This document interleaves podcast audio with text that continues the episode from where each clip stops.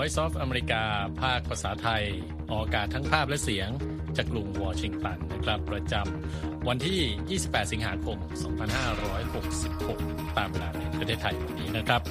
นี่ผมทรงพศสุภาผล และคุณนพรัตน์ชัยเฉลิมมงคล ร่วมนำเสนอรายการหัวข้อข่าวสำคัญอย่างนี้ครับ รัสเซียยืนยันหัวหน้ากลุ่มแวกเนอร์เสียชีวิตเหตุเครื่องบินตกชายผิวขาวยิงเหยื่อผิวดำดับ 3 รายที่ฟลอริดา คาดเหตุเด็ดช่างสีผิว ญี่ปุ่นเผยถูกชาวจีนแห่โทรคมขู่กรณีปล่อยน้ำเสียจากโรงไฟฟ้านิวเคลียร์ลงทะเล ผลศึกษาเผยลูกเพนกวินขั้วโลกใต้นับหมื่นตัวจมน้ำตายปีที่แล้ว ส่วนเสริมข่าววันนี้นะครับ มีรายงานผู้เชี่ยวชาญเตือน ปัญหาแล้งจัดในไทย อาจทำเศรษฐกิจสุดหนัก และภาวะยากจนรุนแรงขึ้น ส่งท้ายวันนี้ครับปารีสเตรียมผ่าตัดเมืองก่อนปี 2050 สู้วิกฤตอุณหภูมิร้อนจัด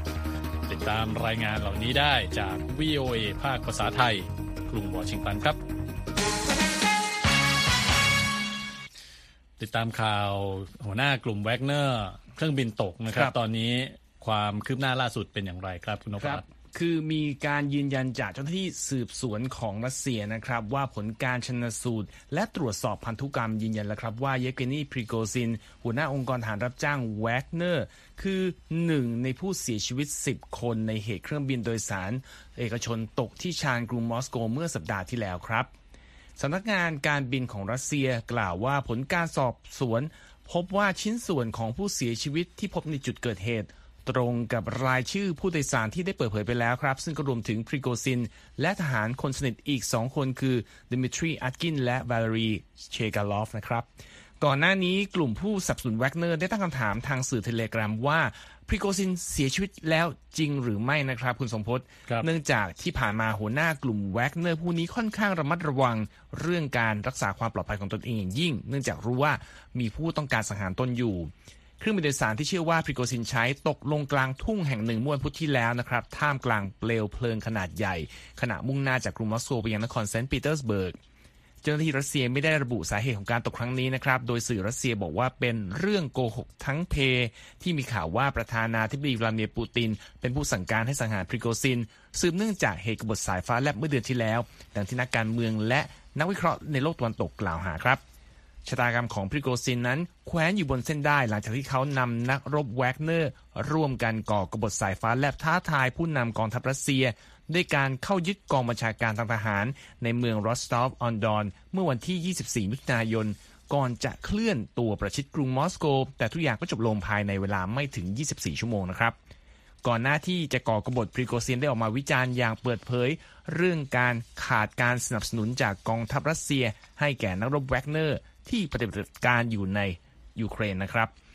เมื่อวันพฤหัสบดีที่แล้วนะครับ ประธานาธิบดีปูตินกล่าวรำลึกถึงพริโกซิน โดยบอกว่าเขาเป็นนักธุรกิจที่ชาญฉลาด แต่ก็เป็นบุคคลที่มีรอยด่างพร้อย ซึ่งตามคำพูดของผู้นำรัสเซียนะครับทำผิดพลาดร้ายแรงในชีวิตเช่นกัน ขณะที่โฆษกรัฐบาลรัสเซียดมิทรีเพสคอฟกล่าวในวันอาทิตย์ครับว่า ยังเร็วเกินไปที่จะบอกว่าประธานาธิบดีปูตินจะเข้าร่วมงานศพของพริโกซินหรือไม่ เนื่องจากติดภารกิจหลายอย่างในช่วงนี้ครับคุณทรงพจน์ครับ จากเรื่องสถานการณ์ยูเครนนะครับมาที่ข่าวยิงกราด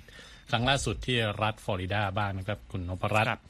ชายผิวขาวสวมหน้ากากยิงสังหารชาวอเมริกันเชื้อสายแอฟริกัน 3 คนในร้านค้าแห่งหนึ่งที่รัฐฟลอริดาเมื่อวันเสาร์นะครับ โดยเจ้าหน้าที่เชื่อว่าคนร้ายมีแรงจูงใจ เรื่องการเกลียดชังด้านเชื้อชาติและสีผิวนะครับ เหตุรุนแรงจากอาวุธปืนครั้งนี้เกิดขึ้นที่ร้านขายสินค้าดอลล่าเจเนอรัลเกิดขึ้นในย่านที่ประชากรส่วนใหญ่เป็นคนผิวดำ โดยผู้ที่ถูกยิงเสียชีวิต เป็นชายสองคนและหญิงหนึ่งคน ก่อนที่คนร้ายจะปิดชีพตัวเองนะครับเจ้าหน้าที่รักษากฎหมายเมืองแจ็กสันวิลเปิดเผยว่าคนร้ายซึ่งเป็นชายผิวขาวสวมหน้ากาก ใช้อาวุธปืนที่ติดเครื่องหมายสวัสดิกะของนาซีเยอรมัน และเชื่อว่าเขาก่อเหตุเพราะเกลียดชังคนผิวดำนะครับ ตำรวจบอกว่าคนร้ายซึ่งอยู่ในวัย 20 กว่าก่อเหตุนี้เพียงคนเดียวนะครับ ไม่มีหลักฐานว่าเขาเป็นสมาชิกของกลุ่มใด โดยก่อนเกิดเหตุคนร้ายได้ส่งคำแถลงไปถึงเจ้าหน้าที่รักษากฎหมายและสื่ออย่างน้อยหนึ่งแห่ง รวมทั้งส่งข้อความถึงพ่อของตัวเอง เพื่อให้เปิดคำแถลงของเขาในคอมพิวเตอร์ด้วยนะครับครับเจ้าหน้าที่ยังไม่ได้เปิดเผยชื่อของมือปืนและผู้เสียชีวิตในเหตุการณ์นี้นะครับ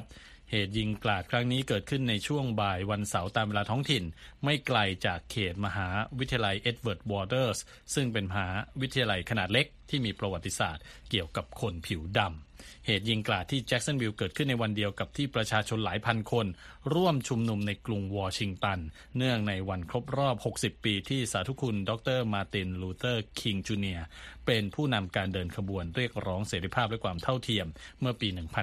1963 และกล่าวคำปราศัยครั้งประวัติศาสตร์ที่เริ่มต้นด้วยประโยคที่ว่า ผมมีความฝันหรือ I have a dream นั่นเองนะครับคุณนพรัตน์ครับ มาต่อกันที่ประเด็นของญี่ปุ่นที่เตรียมครับปล่อยน้ำจากโรงไฟฟ้าอ่าพลังงานนิวเคลียร์ออกมานะครับครับโดยล่าสุด รัฐบาลญี่ปุ่นได้ขอให้จีน รับรองความปลอดภัยของพลเมืองญี่ปุ่นที่อาศัยอยู่ในจีนครับ หลังจากมีกระแสการละเมิดและข่มขู่ทางโทรศัพท์ต่อบริษัทญี่ปุ่นสืบเนื่องจากเหตุการณ์ที่ญี่ปุ่นเริ่มปล่อยน้ำ ที่เคยปนเปื้อนกัมมันตภาพรังสีจากโรงไฟฟ้านิวเคลียร์ฟูชิมะลงทะเลนะครับแล้วก็สร้างความไม่พอใจให้แก่ประเทศเพื่อนบ้านไปแล้ว แม้ว่าทางรัฐบาลญี่ปุ่น และสำนักงานพลังงานปรมาณูระหว่างประเทศต่างยืนยันว่าน้ำเสียจากโรงไฟฟ้าดังกล่าวมีความปลอดภัย แต่จีนก็ออกมาต่อต้านต่อต้านเรื่องนี้อย่างแข็งขัน พร้อมทั้งใช้มาตรการห้ามนำเข้าอาหารทะเลจากญี่ปุ่นทุกประเภทด้วยครับ และในวันอาทิตย์นะครับรัฐบาลกรุงโตเกียวเผยแพร่ข้อมูลการตรวจสอบที่ชี้ให้เห็นว่าน้ำทะเลบริเวณโรงไฟฟ้าฟุกุชิมะยังคงมีระดับกัมมันตรังสีในช่วงที่ปลอดภัยอยู่นะครับอย่างไรก็ตามครับชาวจีนจำนวนมากพากันโทรศัพท์ไปยังธุรกิจต่าง ๆ ของญี่ปุ่น เพื่อตำหนิเรื่องการปล่อยน้ำปนเปื้อน ตั้งแต่สถานที่จัดคอนเสิร์ตในโตเกียว ไปจนถึงพิพิธภัณฑ์สัตว์น้ำในเมืองอิวาเตะทางภาคเหนือเลย นายกเทศมนตรีเมืองฟุกุชิมะฮิโรชิ โคฮาตะกล่าวว่าเทศบาลของเมืองนี้ต้องรับโทรศัพท์ราว 200 ครั้งในช่วงสองวันที่ผ่านมาเลยนะครับคุณทรงพจน์ครับขณะที่เจ้าของธุรกิจในเมืองฟุกุชิมะผู้หนึ่งเผยกับสำนักข่าวเกียวโดว่าร้านค้าของตนก็ต้องรับโทรศัพท์มากกว่า 1,000 ครั้งในวันศุกร์ส่วนใหญ่มาจากชาวจีนครับฮิโรยุกินามาสึเจ้าหน้าที่การทูตระดับสูงของญี่ปุ่นกล่าวแสดงความกังวลต่อเรื่องนี้นะครับและเรียกร้องให้เจ้าหน้าที่จีนขอให้ประชาชนของตนอยู่ในความสงบครับ ครับในขณะเดียวกันนะครับแถลงการของกระทรวงการต่างประเทศญี่ปุ่นที่เผยแพร่เมื่อวันเสาร์บอกว่า เราขอเรียกร้องให้รัฐบาลจีนใช้มาตรการที่เหมาะสม เช่นการประกาศให้ประชาชนอยู่ในความสงบ รวมทั้งรวมทั้งใช้มาตรการที่จำเป็นเพื่อรับรอง ความปลอดภัยของพลเมืองญี่ปุ่นที่อาศัยอยู่ในจีนนะครับ รวมทั้งเจ้าหน้าที่การทูตของญี่ปุ่นด้วย ขณะที่สถานทูตญี่ปุ่นประจำกรุงปักกิ่งก็มีประกาศเตือนประชาชนของตนที่อาศัยอยู่ในประเทศจีน ให้ระวังภัยคุกคาม และอย่าแสดงตัวโจ่งแจ้งว่าเป็นคนญี่ปุ่นนะครับ ด้านผู้ใช้สื่อสังคมออนไลน์ของจีนต่างแชร์วิดีโอที่พวกเขาโทรศัพท์ไปยังบริษัทและธุรกิจต่างๆ ในญี่ปุ่น เพื่อตำหนิเรื่องการปล่อยน้ำเสียนี้บริษัทการไฟฟ้ากรุงโตเกียวหรือเทปโก้นะครับเป็นผู้บำบัดและปล่อยน้ำเสียในจำนวนที่ควบคุมไว้ น้ำเหล่านั้นจะถูกใช้ น้ำเหล่านั้นถูกใช้ไปแล้วนะครับในการหล่อเย็นแกนปฏิกรณ์ปรมาณูของโรงไฟฟ้านิวเคลียร์ฟุกุชิมะหลังจากที่เกิดเหตุแผ่นดินไหว และคลื่นสึนามิถล่มชายฝั่งตะวันออกของญี่ปุ่นเมื่อปี 2011 สร้างความเสียหายให้กับเตาปฏิกรณ์ของโรงไฟฟ้าดังกล่าวนั่นเองนะครับคุณนพรัตน์ครับ ผู้สนับสนุนแผนปล่อยน้ำเสียระบุถึงความจำเป็นเร่งด่วนของโครงการนี้หลังจากที่เทปโก้ยืนยันว่าจะไม่มีพื้นที่เก็บน้ำเสียเหล่านั้นอีกต่อไปในปี 2024 แต่บรรดาผู้คัดค้าน รวมทั้งประชาชนในจีนเกาหลีใต้ และประเทศหมู่เกาะในแปซิฟิก แสดงความกังวลนะครับต่อข้อมูลด้านความปลอดภัยที่ไม่เพียงพอในการประเมินผลกระทบจากเรื่องนี้ รวมถึงอันตรายในระยะยาวจากกัมมันตรังสีอีกด้วยนะครับครับเป็นเรื่องของสิ่งแวดล้อมเช่นกันนะครับ จากทะเลนะฮะขึ้นบกไปที่ประเทศไทยครับเป็นภาวะแห้งแล้งจัดนะครับ ผู้เชี่ยวชาญเตือนว่า ภาวะอากาศร้อนและอุณหภูมิพุ่งสูงทำสถิติใหม่ประกอบกับการขาดช่วงของฝน และการเปลี่ยนแปลงของสภาพภูมิอากาศ ส่งสัญญาณความเสี่ยงนะครับ ที่จะเกิดความเสียหายหนักต่อเศรษฐกิจไทย แล้วก็อาจทำให้ภาวะยากจนของประเทศรุนแรงขึ้นด้วยนะครับครับคุณนพรัตน์มีรายงานเรื่องนี้จาก ห้องข่าว VOA มาเสนอใช่ไหมครับ ใช่ครับ เป็นรายงานของผู้สื่อข่าว VOA เองนะครับ โดยพูดถึงผลกระทบจากปรากฏการณ์เอลนินโยที่ทำให้ประเทศไทยตกอยู่ในภาวะแล้งจัด จนเกิดความเสียหายต่อผลผลิตทางการเกษตร ที่จริง ๆ ช่วงนี้ควรจะอยู่ในช่วงของการเติบโตงอกงามนะครับรบข้อมูลจากกรมอุตุนิยมวิทยาระบุว่าปริมาณน้ำฝนจนถึงสิ้นเดือนกรกฎาคมของปีนี้นะครับในประเทศไทย ต่ำกว่าค่าเฉลี่ยถึง 25%เลยครับคุณทรงพจน์ และสภาพการดังกล่าวก็บีบให้รัฐบาลต้องออกคำแนะนำให้เกษตรกร ลองหันไปปลูกพืชประเภทที่ใช้น้ำน้อยกว่าแทน หากยังไม่เริ่มดูการเพาะปลูกของตนนะครับ ขณะที่องค์การอุตุนิยมวิทยาโลกประกาศไว้ก่อนหน้านี้ว่า เดือนกรกฎาคมที่ผ่านมา คือเดือนกรกฎาคมที่ร้อนที่สุดในประวัติศาสตร์โลกแต่สำหรับไทยนะครับ เมษายนยังเป็นเดือนที่ร้อนที่สุดอยู่ดี แล้วก็นายชาววัดศิวพรชัย นักอุตุนิยมวิทยาจากกรมอุตุของไทย ก็ระบุว่า เทรนระยะยาวเนี่ยก็คือยังเป็นเรื่องของอุณหภูมิของโลกที่จะปรับขึ้นต่อเนื่อง แล้วก็รุนแรงกว่าปกติ เพราะว่าเอลนิโยนะครับครับเราได้ยินคำว่าเอลนีโญมาหลายครั้งนะครับ หลาย ๆ คนอาจจะยังไม่รู้ว่า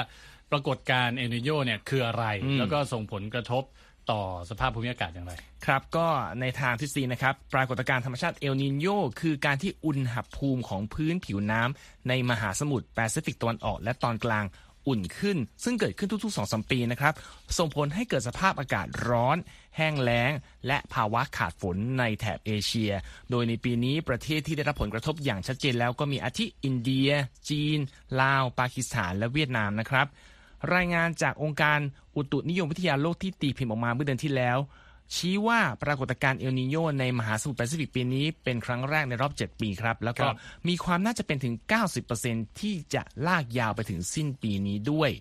รายงานชิ้นดังกล่าวระบุด้วยว่ามีความแน่นอนค่อนข้างสูงนะครับว่าสภาพอากาศโลกในช่วง 5 ปีจากนี้ จะอยู่ในระดับที่ทำสถิติร้อนที่สุดเป็นปฏิการ โดยหนึ่งใน5 ปีนี้จะมีอุณหภูมิที่สูงอย่างไม่เคยเกิดขึ้นมาก่อนด้วยนะครับ สำหรับประเทศไทยนะครับสถิติใหม่ของความร้อนที่เกิดขึ้นในก่อนหน้านี้ บางคนอาจจะไม่ทราบ อุณหภูมิสูงสุดเท่าที่บันทึกได้อยู่ที่จังหวัดตาก เป็นตัวเลข 45.5 องศาเซลเซียส ในเดือนเมษายนนะครับซึ่งเป็นเดือนเดียวกับที่ดัชนีความร้อนของประเทศ ซึ่งเป็นตัวเลขบ่งชี้ความรู้สึกของความร้อนที่ควบรวมเอาความชื้นสัมผัสเข้ามาด้วยกัน ตัวเลขความรู้สึกนี้อยู่ที่ 53.9 องศาเซลเซียส ซึ่งสูงเป็นวัติการนะครับ บันทึกได้ที่ทั้งชลบุรีแล้วก็ภูเก็ตด้วย อุณหภูมิที่พุ่งสูงเนี่ยส่งผลให้ประชาชนก็ต้องมาพึ่งพาเครื่องปรับอากาศอย่างหนัก จนทำให้ปริมาณการใช้ไฟฟ้าในประเทศพุ่งแตะระดับสูงสุด เป็นประวัติการในเดือนเมษายน และพฤษภาคมไปด้วยครับ ครับ อันนั้นก็เป็นเรื่องของสภาพภูมิอากาศแน่นอนนะฮะอากาศร้อน แห้งแล้งนะครับ คราวนี้เนี่ยผลกระทบที่มีต่อเศรษฐกิจเนี่ยจะเป็นอย่างไรบ้างคุณนพรัตน์ครับทางผู้สื่อข่าว VOA นะครับได้ติดต่อไปที่อาจารย์เกียรติอนันต์ล้วนแก้ว จากคณะเศรษฐศาสตร์ มหาวิทยาลัยธรรมศาสตร์ ซึ่งก็ตอบ ข้อสงสัยเป็นอีเมลมาให้นะครับว่าภาวะแล้งจากฤทธิ์ของปรากฏการณ์เอลนินโยเนี่ยจะส่งผลร้ายแรงต่อสภาพเศรษฐกิจของประชาชนในไทยไม่น้อยครับ เพราะว่าผลผลิตทางเกษตรหลักๆ ทั้งข้าวข้าวโพดและอ้อย จะได้รับความเสียหายจากสภาพการนี้ ซึ่งถ้าหากผลผลิตออกมาต่ำจริง ๆ รายได้ของผู้ปลูกก็จะหดหายไป ซึ่งนั่นก็จะหมายถึงภาวะยากจนที่ลากยาวต่อเนื่อง เนื่องจากครัวเรือนของภาคเกษตรที่ประสบภาวะดังกล่าว ก็จะไม่มีทรัพยากรใด ๆ มาบรรเทาผลกระทบจากภาวะแล้งก็คือวนเป็นวัฏจักรนะครับ ข้อมูลทางการชี้ว่าในเวลานี้เกษตรกรไทยราว 40%เนี่ยใช้ชีวิตอยู่ใต้เส้นแบ่งความยากจนอยู่แล้วนะครับคุณทรงพจน์ขณะที่ภาคการเกษตรนั้นก็มีสัดส่วนราว 9%ของ GDP ของประเทศ ซึ่งไทยก็ได้ชื่อว่าเป็นผู้ส่งออกข้าวขนาดใหญ่อันดับสองของโลก และเป็นผู้ส่งออกน้ำตาลดิบขนาด ใหญ่อันดับ 3 ของโลกด้วย และแรงงานของภาคการเกษตรนั้นก็ยังคิดเป็นสัดส่วนสูงถึงประมาณ 1 ใน 3 ของแรงงานทั่วประเทศด้วยนะครับ ทั้งนี้หลังจากภาวะเศรษฐกิจไทยอ่อนตัวลงอย่างหนักในช่วงที่มีการระบาดอย่างรุนแรงของโควิด -19 สถานการณ์จีนก็เริ่มฟื้นตัวดีขึ้นนะครับแล้วก็มีการประเมินว่าเศรษฐกิจไทยปีนี้น่าจะขยายตัวที่ระดับ 3.5%แต่ว่ารอยเตอร์รายงานเมื่อเดือนที่แล้วนะครับว่าคณะกรรมการนโยบายการเงินของธนาคารแห่งประเทศไทย เพิ่งจะออกมาเตือนว่า เศรษฐกิจของไทยซึ่งมีขนาดใหญ่เป็นอันดับสองในภูมิภาคเอเชียตะวันออกเฉียงใต้ อาจหดตัวเพราะปัญหาด้านสภาพภูมิอากาศ และความไม่แน่นอนทางการเมืองซึ่งนั้นเราพูดไปแล้วบ้างนะครับ ในประเด็นนี้อาจารย์เกียรติอนันต์จากมหาวิทยาลัยธรรมศาสตร์ชี้ว่าภาวะแห้งแล้งอาจทำให้มีความสามารถในการแข่งขันของเกษตรกรไทยเนี่ยลดลงในระยะยาว เพราะว่าถ้าครัวเรือนภาคการเกษตรมีปัญหาด้านรายได้ ก็จะกระทบต่อการลงทุน เพื่อพัฒนาผลผลิตทั้งในแง่ของปริมาณและคุณภาพ อาจารย์เตือนนะครับว่าสถานการณ์ดังกล่าว อาจบีบให้ประชาชนในภาคการเกษตรต้องหันไปหางานในอุตสาหกรรมอื่น ซึ่งถ้ามีการเปลี่ยนแปลงในองค์ประกอบของแรงงานของประเทศ ก็จะยิ่งมีผลต่อภาคการเกษตรซึ่งมีความสำคัญในระดับต้นๆนะครับทำให้ประเด็นความเหลื่อมล้ำ ในรายภาคและภูมิภาคก็จะรุนแรงต่อไปด้วยครับ อืมฟังแล้วดูมีผลกระทบมากมายหลายด้านทีเดียวนะครับ คุณคอรับภรัตน์ยังไม่หมดเรื่องของผลกระทบสิ่งแวดล้อมเนี่ย เดี๋ยว ช่วงต่อไปเราจะมีเรื่องของไฟป่าที่กรีซนะครับครับเรื่องของจำนวนเพนกวินที่ลดลงที่ทวีปขั้วโลกใต้นะฮะแล้วก็มีเรื่องของอาอากาศร้อนจัดที่กรุงปารีสฝรั่งเศสด้วยโอ้มีหลายเรื่องทีเดียวนะฮะคุณผู้ฟังกำลังรับฟังข่าวสดสายตรงจาก VOA ภาคภาษาไทยนะครับ ติดตามเราได้ทั้งทางเว็บไซต์ voa thai com Facebook Instagram YouTube Twitter หรือว่าตอนนี้ก็เป็น X นะครับ แล้วก็ Spotify ด้วยครับ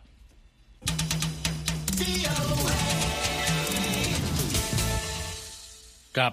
ไฟป่าที่กรีซตอนนี้ก็ลุกลามหนักนะครับครับเจ้าหน้าที่ดับเพลิงมากกว่า 600 คน รวมทั้งกำลังเสริมจากหลายประเทศในยุโรปเข้าร่วมในปฏิบัติการดับไฟป่านะฮะในวันอาทิตย์ โดยได้รับแรงหนุนจากฝูงเครื่องบินและเฮลิคอปเตอร์ที่ใช้ปล่อยน้ำเพื่อดับไฟป่า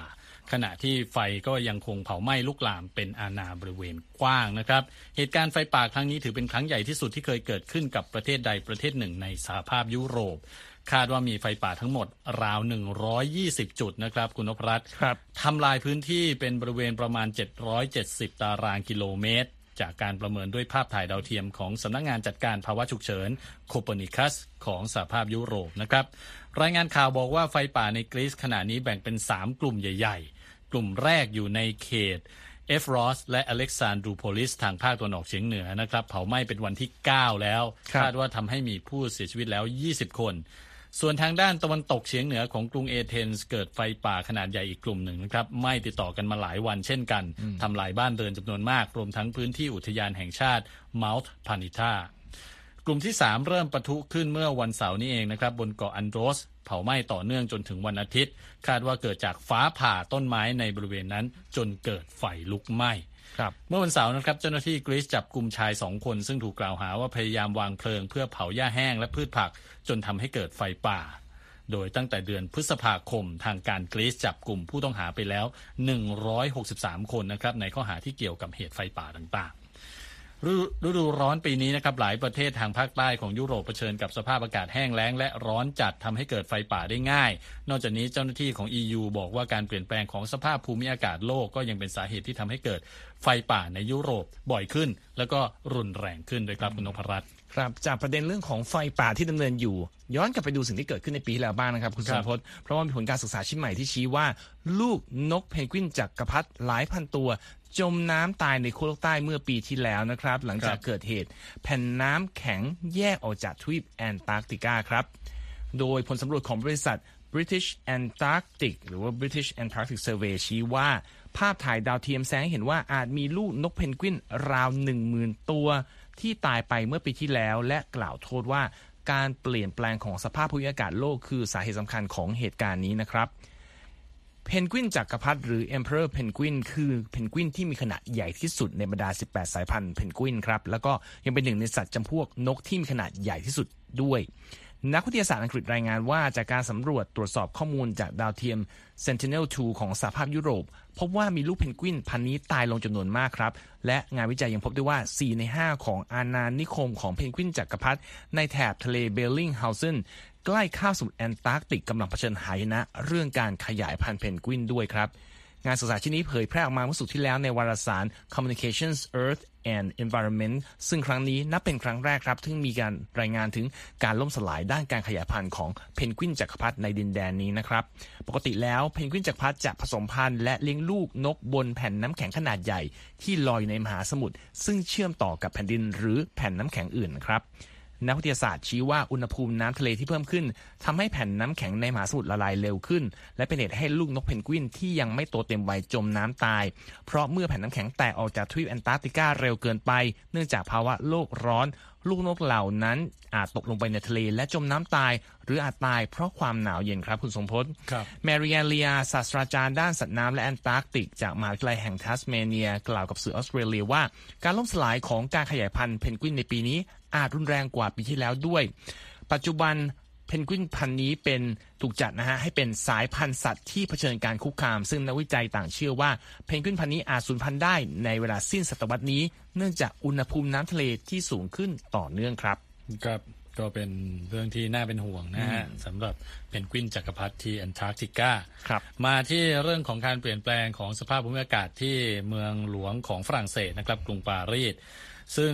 ได้รับผลกระทบจากคลื่นความร้อนมากที่สุดแห่งหนึ่งในยุโรปนะครับการศึกษาพบว่าเมืองหลวงของฝรั่งเศส อาจมีจำนวนผู้เสียชีวิตจากคลื่นความร้อนมากกว่าเมืองหลวงอื่นๆ ยุในยุโรปภายในปี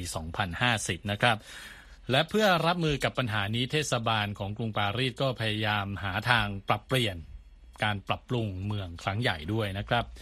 คุณธัญพรสุนทรวงศ์มีรายละเอียดจากผู้สื่อข่าวลิซ่าไบรอันเกี่ยวกับเรื่องนี้มาเสนอครับ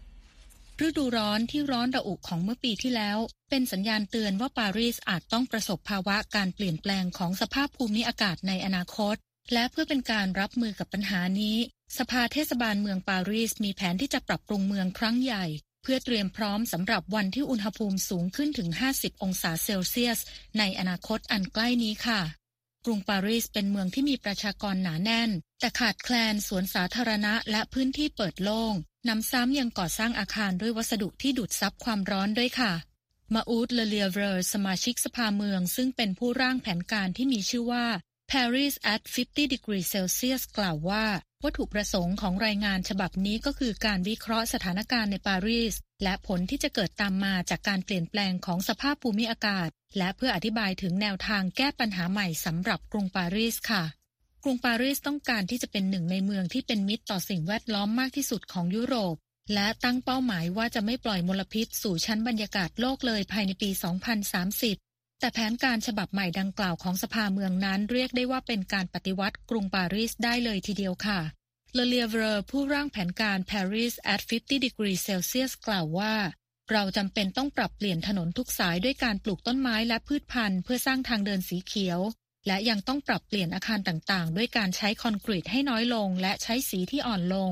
แล้วเพิ่มน้ำพุเข้าไปเพื่อให้กลายเป็นอาคารสีเขียวอย่างแท้จริงค่ะ ในขณะเดียวกันเมืองอื่นๆ ในยุโรปก็กำลังทำการเปลี่ยนแปลงต่างๆ เพื่อรับมือกับการเปลี่ยนแปลงของสภาพภูมิอากาศด้วยเช่นเดียวกันนะคะเออร์ซูล่าฟอนเดร์ไลออนประธานคณะกรรมาการยุโรปกล่าวถึงความพยายามในการแก้ไขปัญหาในยุโรปว่า เมืองต่างๆ ในสหภาพยุโรปนั้นถือเป็นผู้บุกเบิกแผนการ European Green Deal ซึ่งเป็นเส้นทางสู่การเป็นทวีปแรกของโลกที่ไม่มีการปล่อยมลพิษสู่ชั้นบรรยากาศ อย่างไรก็ตามผู้เชี่ยวชาญกล่าวว่ายังมีสิ่งต่างๆ ที่ต้องทำอีกมากมายนะคะ ในการที่จะเตรียมรับมือกับการเปลี่ยนแปลงของสภาพภูมิอากาศ ก่อนหน้านี้ปารีสเคยประสบชะตากรรมที่เกิดจากสภาพอากาศที่รุนแรงมาแล้ว ผู้สูงอายุหลายพันคนเสียชีวิตจากคลื่นความร้อนเมื่อ 20 กว่าปีที่แล้ว ซึ่งเป็นโศกนาฏกรรมที่ไม่มีใครอยากให้เกิดซ้ำอีกค่ะธัญพรสุนทรวงศ์ VOA ภาคภาษาไทย กรุงวอชิงตันค่ะ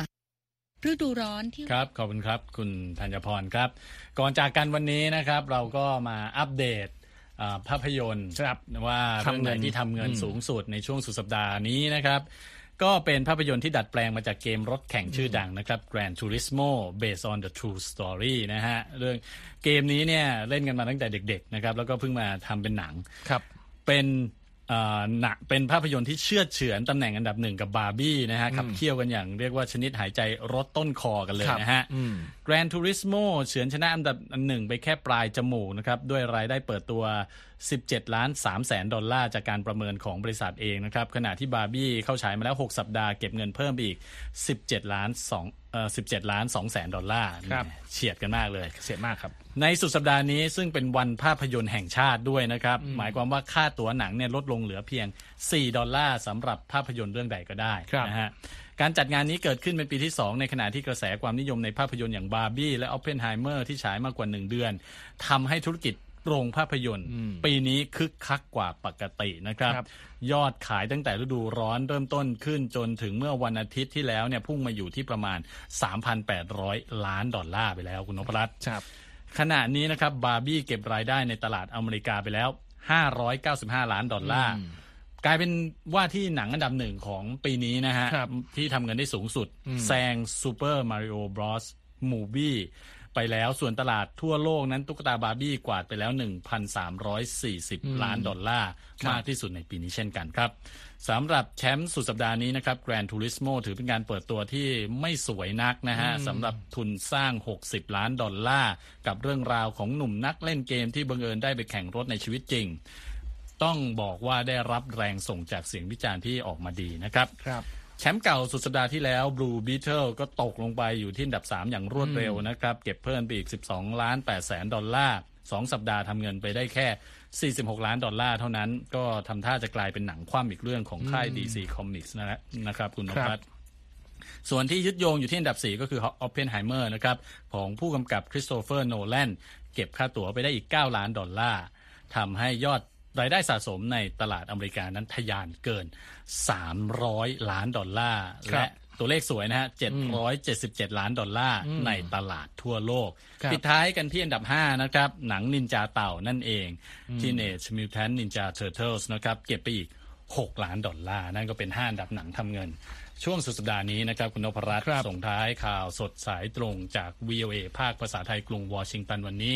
ผมทรงพศภาผลและคุณนพรัตน์ชัยเฉลิมมงคล ต้องลาไปก่อน สวัสดีครับ สวัสดีครับ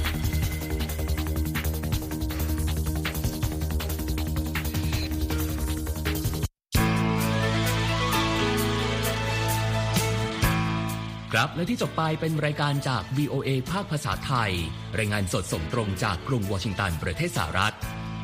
คุณผู้ฟังสามารถติดตามข่าวสารจากทั่วโลกได้ในทุกที่ทุกเวลา ที่เว็บไซต์ voa thai com รวมถึงทุกช่องทางในโซเชียลมีเดีย Facebook YouTube Twitter และ Instagram เริ่มต้นวันด้วยการอัปเดตข่าวสารจากทั่วโลก ผ่านรายการข่าวสดสายตรงจาก VOA ภาคภาษาไทย และสุดสัปดาห์กับ VOA ทั้งยังเรียนรู้เรื่องราวทางวัฒนธรรม และไลฟ์สไตล์ผ่านรายการภาษาอังกฤษแบบอเมริกันของเรา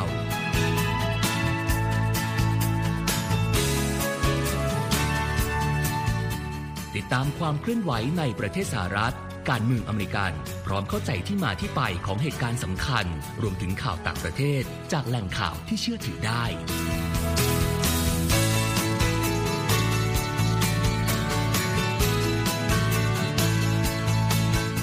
นอกจากนี้ VOA ยังมีบทสัมภาษณ์และคอนเทนต์แบบ Exclusive จากบุคคลที่น่าสนใจหลากหลายวงการ และยังมีเรื่องราวของคนไทยในประเทศสหรัฐอีกด้วย